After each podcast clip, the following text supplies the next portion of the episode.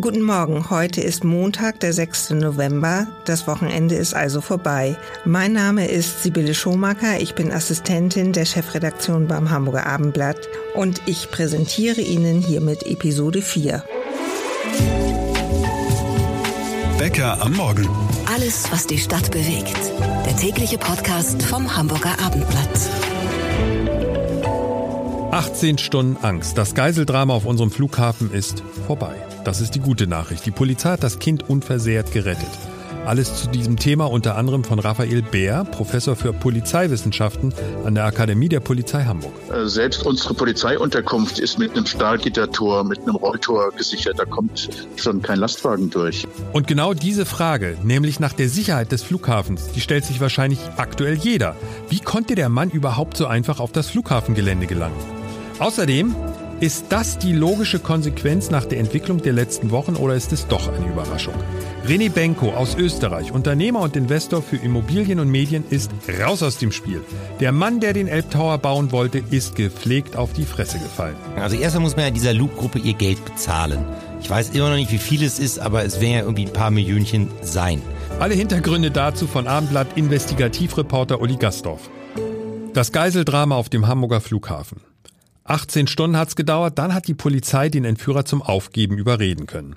Einen Mann übrigens, der schon einmal wegen Kindesentzug im letzten Jahr verurteilt wurde. Wie auch immer, holen wir uns erstmal eine Zusammenfassung der Ereignisse von unserem Polizeireporter André Zandvakili.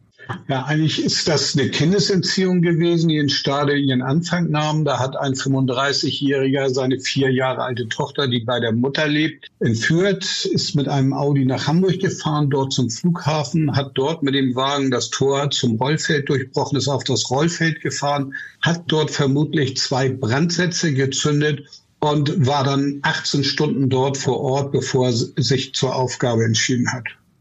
Nach deinen Informationen, was hat denn am Ende den Mann zum Aufgeben gebracht? War der einfach nur kaputt, weil er nicht schlafen konnte und ständig Angst hatte, dass die Polizei das Auto sozusagen erobert? Oder gab's gab's da ein gewisses Verhandlungsgeschick? Wurde ihm was versprochen?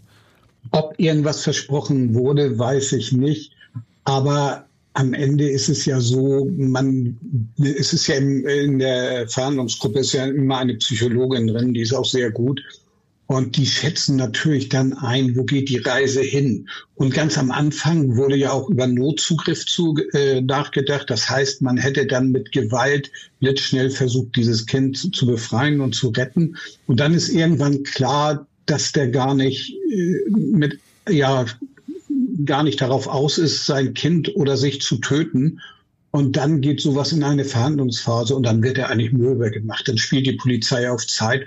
Wenn man 18 Stunden so im Auto sitzt, das ist anstrengend und irgendwann sieht man dann auch ein oder merkt man, dass man so nicht weiterkommt, wie man das gedacht hat. Körperlich, das ist ja, glaube ich, mittlerweile auch bestätigt, geht es dem Kind gut. Hab ich so gehört. Äh, für, den, für das Kind weiß man ja auch nie, äh, wie die Situation auf das Kind wirkt. Äh, das Kind ist ja mit einer Bezugsperson da. Also der Vater ist ja kein Fremder. Die Umstände werden, werden ungewöhnlich gewesen sein. Aber ich habe zum Beispiel auch gehört, dass er ganz zum Schluss aus dem Fahrzeug ausgestiegen ist, das Kind weggeschickt hat und das Kind mehrmals zurück zu ihm kam, bevor man dann das Kind in Sicherheit hatte und ihn überwältigen konnte. André, ich will das jetzt gar nicht so auf so eine flapsige Ebene runterziehen, aber deswegen verzeih mir jetzt den etwas plumpen Vergleich. Aber wenn ich in der Innenstadt irgendwo parken möchte, kann ich das meistens nicht, weil da irgendwelche Poller stehen. Aber ich kann mit meinem Auto einfach eine Schranke durchbrechen oder ein Tor durchbrechen und in einen Hochsicherheitsbereich auf dem Hamburger Flughafen kommen bis zu den Flugzeugen. Das ist doch verrückt. Ja, das ist ein Riesengelände. So, es ist normal gesichert. Äh, das wirkt natürlich im ersten Moment so und ich glaube, da wird man sich auch noch ganz stark Gedanken machen, wie man das verbessern kann. Äh, es gibt ja Möglichkeiten auch äh, so wie versenkbare Poller oder sowas in Zufahrten, wenn man Fahrzeuge durchlassen will und ich glaube ja nicht, dass der Betrieb an diesen Zufahrten, also an den Touren so groß ist, dass sowas, äh, sage ich mal, hinderlich wäre, sondern da wird man wahrscheinlich jetzt mal tiefer in die Materie einsteigen. Da werden auch einige Leute, glaube ich, Ohrenrubbeln kriegen und dann wird man sich mal ganz scharf überlegen, wie man das besser machen kann. Vielen Dank, André, für diese Infos. Und das sollten wir jetzt ruhig mal festhalten und deutlich aussprechen. Die Polizei hat einen hervorragenden Job gemacht. Glückwunsch dazu und auch ein dickes Danke von uns an die Beamten. Aber das ist ja nur die eine Seite der Medaille. Da ist ja möglicherweise auch das eine oder andere schiefgegangen. Rollen wir das mal der Reihe nach auf. Zuerst hören wir den Flughafen bzw. die Pressesprecherin Katja Brom mit folgendem Statement gegenüber Becker am Morgen.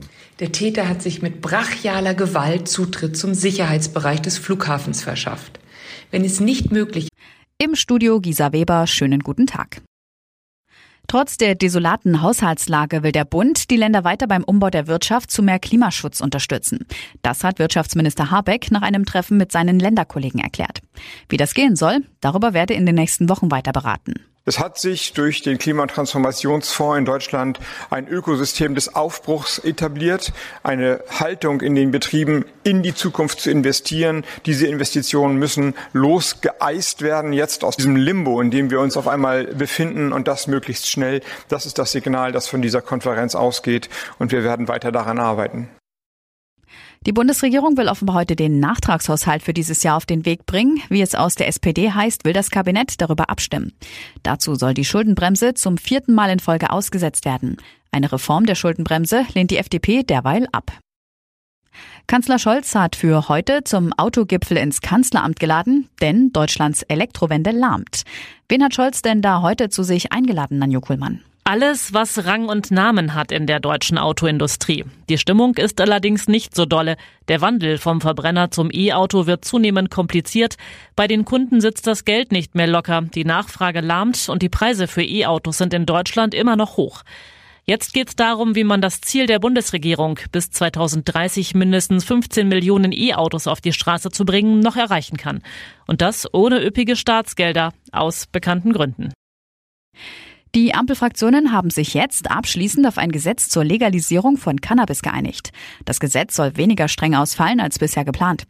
Der erste Entwurf von Gesundheitsminister Lauterbach war auch von Sachverständigen in vielen Punkten kritisiert worden. Passend zum frostigen Wetter ist vielerorts die Glühweinsaison eingeläutet worden. Die meisten der insgesamt rund 2500 Weihnachtsmärkte in Deutschland haben geöffnet. Die Adventszeit beginnt dann offiziell am Sonntag ist, das gewalttätige, hochkriminelle Eindringen zu verhindern, dann hat es für uns und die Sicherheit aller anwesenden Personen oberste Priorität, den oder die Täter schnellstmöglich zu stoppen. So ist es gestern auch geschehen und auch der Flugbetrieb wurde sofort eingestellt. Wichtig ist also der funktionierende Mix aus technischen Maßnahmen und physischer Präsenz der Sicherheitskräfte vor Ort. Brachiale Gewalt mit einem Auto durch eine Absperrung, das ist also schon brachiale Gewalt. Okay, das nehmen wir mal so hin. Solche Vorfälle zeigen, dass die Sicherheitskonzepte mit allen Beteiligten laufend neu bewertet werden müssen.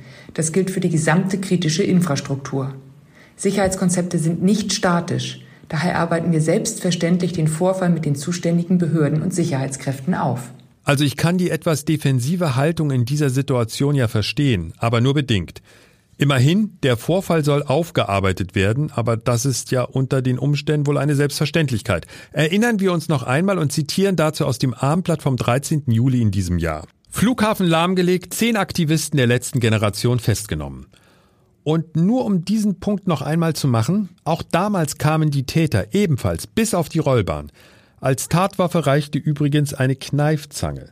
Machen wir mal mit unserem nächsten Interviewgast weiter, nämlich Jörg Risto, Pressesprecher der Bundespolizei. Herr Risto, diese Art von Einsätzen ist ja eh schon schwierig genug, aber es ist wahrscheinlich besonders schwierig, wenn ein Kind im Spiel ist, oder?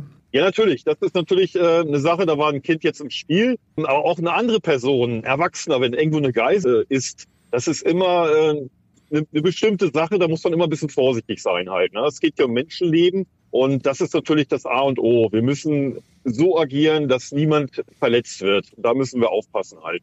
Was war denn am Ende das entscheidende Momentum, mit dem Sie es geschafft haben, das Ganze so zu lösen, wie Sie es jetzt gelöst haben? Ja, ich muss sagen, es sind mehrere Behörden und Partner involviert gewesen. Wir sind ganz, Anfang, ganz am Anfang im Spiel gewesen, weil das ja am Flughafen war. Aber dann hat sich relativ schnell herausgestellt, dass es eine, ja, eine Geiselnahme war. Und dementsprechend ist die Landespolizei zuständig gewesen. Wir haben natürlich auch unterstützt, gegenseitig, aber die haben den Part dann quasi übernommen und fortgeführt und halt auch richtig agiert.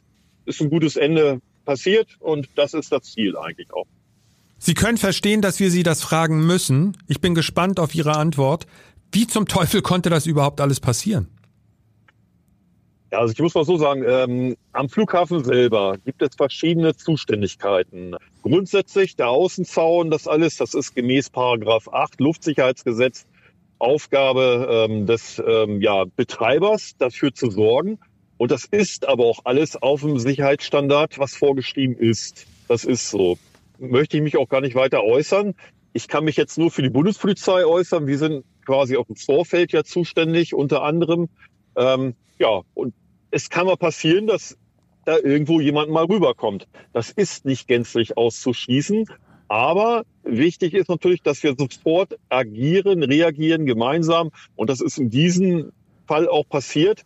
Wir haben ruckzuck alle Maßnahmen äh, initiiert. Wir konnten die Personen ruck, ruckzuck feststellen.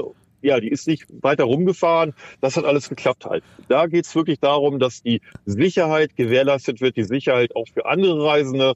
Das haben wir auch gemacht. Wir haben ähm, Flugzeuge dann halt noch evakuiert, Terminals evakuiert. Da geht es darum, dass wir die Sicherheit der anderen Personen gewährleisten. Und das haben wir auch gemacht. Aber bei aller Hochachtung, der ist mit seinem Auto bis an eine Maschine rangefahren und hat dort in die Luft geschossen und ich glaube ein paar Böller gezündet oder ich weiß nicht, Molotow-Cocktails geworfen. Sagen Sie es mir, was hat er da gemacht?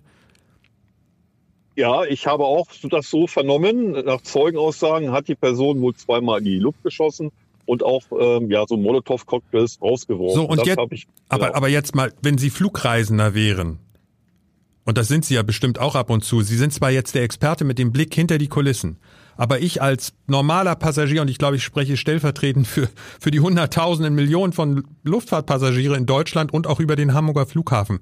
Es ist einem eigentlich ein Rätsel, dass nach der Geschichte mit der letzten Generation sowas noch einmal möglich ist.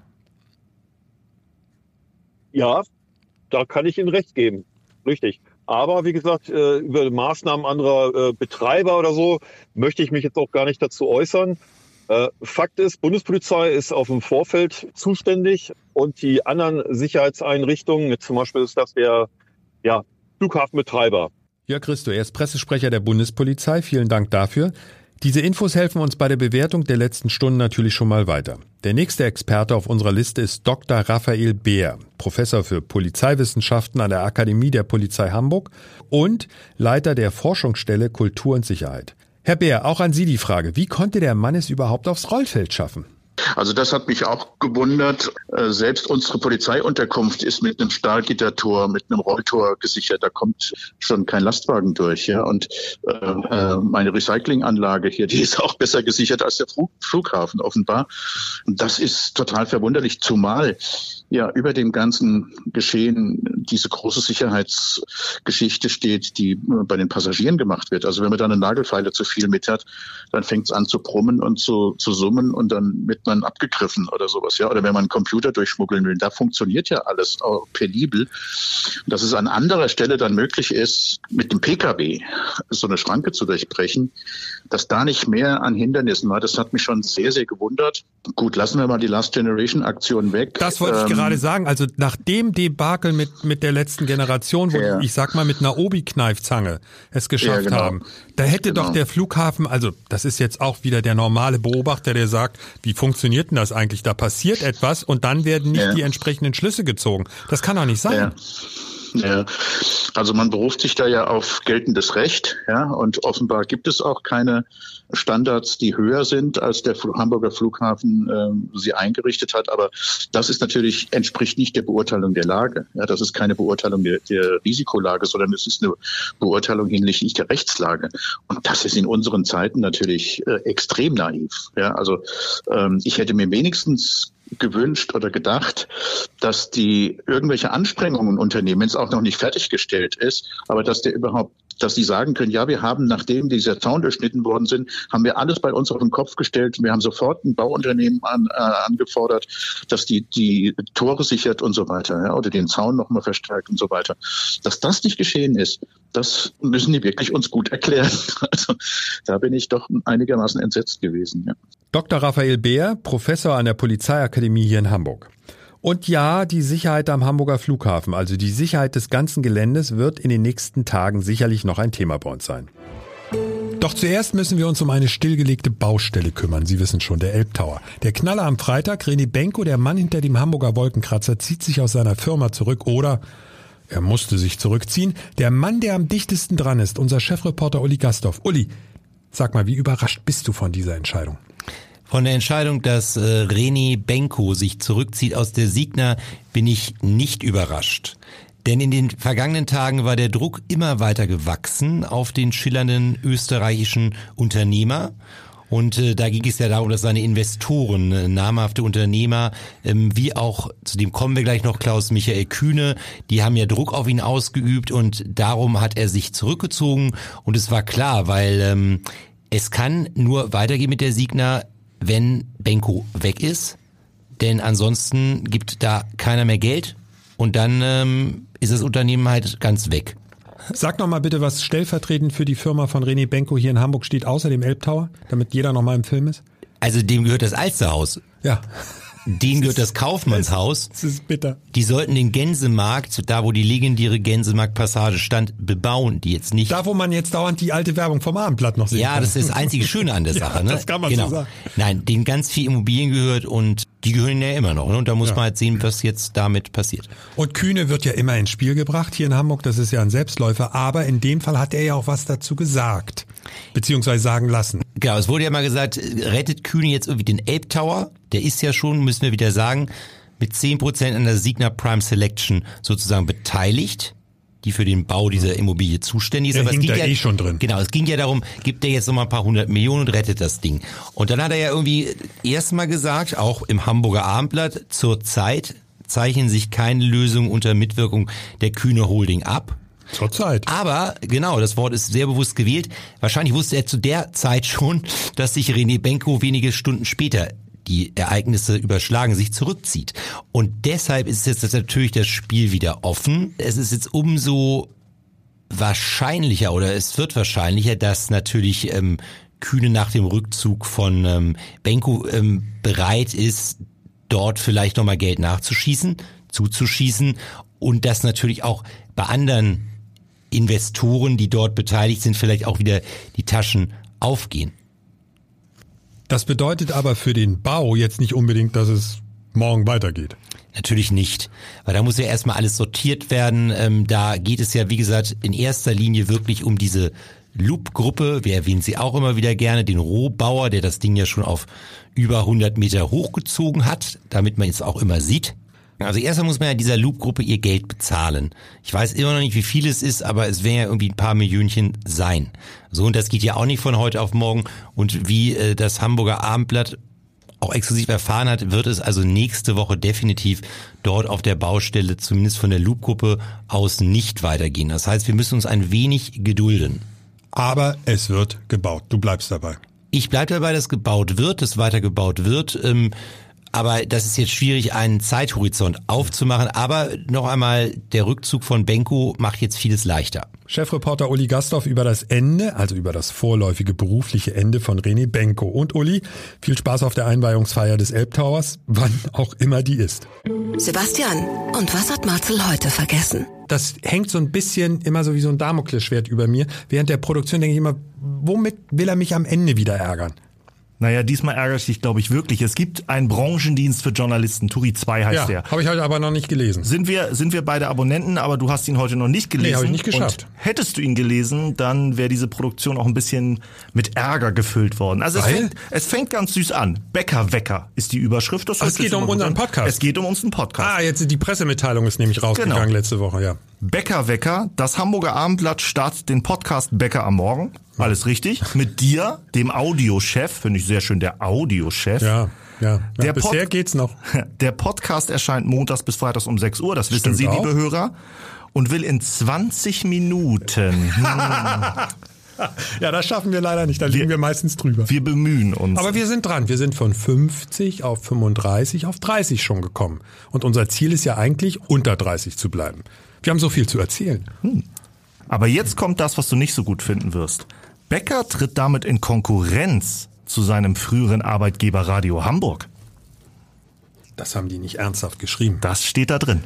Ja, das, also das ist jetzt, ähm, wir flachsen ja hier gern rum, aber das ist mir total peinlich. Weil das habe ich nie gesagt und das ist auch nicht unser Ansatz. Was für ein Blödsinn. Naja, vor allem ist Radio Hamburg ein Radiosender, der ein ganz anderes Publikum erreicht als wir mit unserem Podcast. Ja, und wir müssen auch mal sagen, mein geliebter alter Sender, das ist der Nummer eins Sender hier in der Stadt. Der hat unfassbar viele Hörer und wir fangen gerade mit unserem Podcast an. Also ich kann mir nicht vorstellen, dass Menschen, die gerne Radio hören, morgens ununterbrochen Radio hören, dass die sagen, na jetzt steige ich mal um auf einen Podcast. Ich glaube eher, dass wir eine Chance haben bei Menschen, die morgens komprimierte News haben wollen und die schnell informiert werden wollen, was so in der Stadt los ist. Aber dieses, dieses Schema Radiohörer zu durchbrechen, also mir wäre es recht, wenn du vorsichtig mal bei denen anrufen könntest und sagst, bitte schreib das nicht nochmal. Also unser Ansatz, das hat ja auch im ganzen Haus noch nie einer gesagt. Ich weiß nicht, wie man darauf kommt. Allerdings, allerdings weiß ich natürlich, wie es ist, wenn man unter Druck Geschichten schreibt und schnell sein muss und dann irgendwie denkt, jetzt muss ich hier so eine Story konstruieren. Aber liebe Kollegen von Radio Hamburg, ich, ich habe es nicht gedacht, es hat ja auch noch nie jemand gesagt, es ist wirklich Quatsch. Also liebe Kollegen von Turi 2, ich melde mich mal bei euch. Ja. Und liebe Hörer, wir hören uns morgen wieder. Ja. Wir freuen uns auf euch. Bye, bye. Ein Podcast von Funke.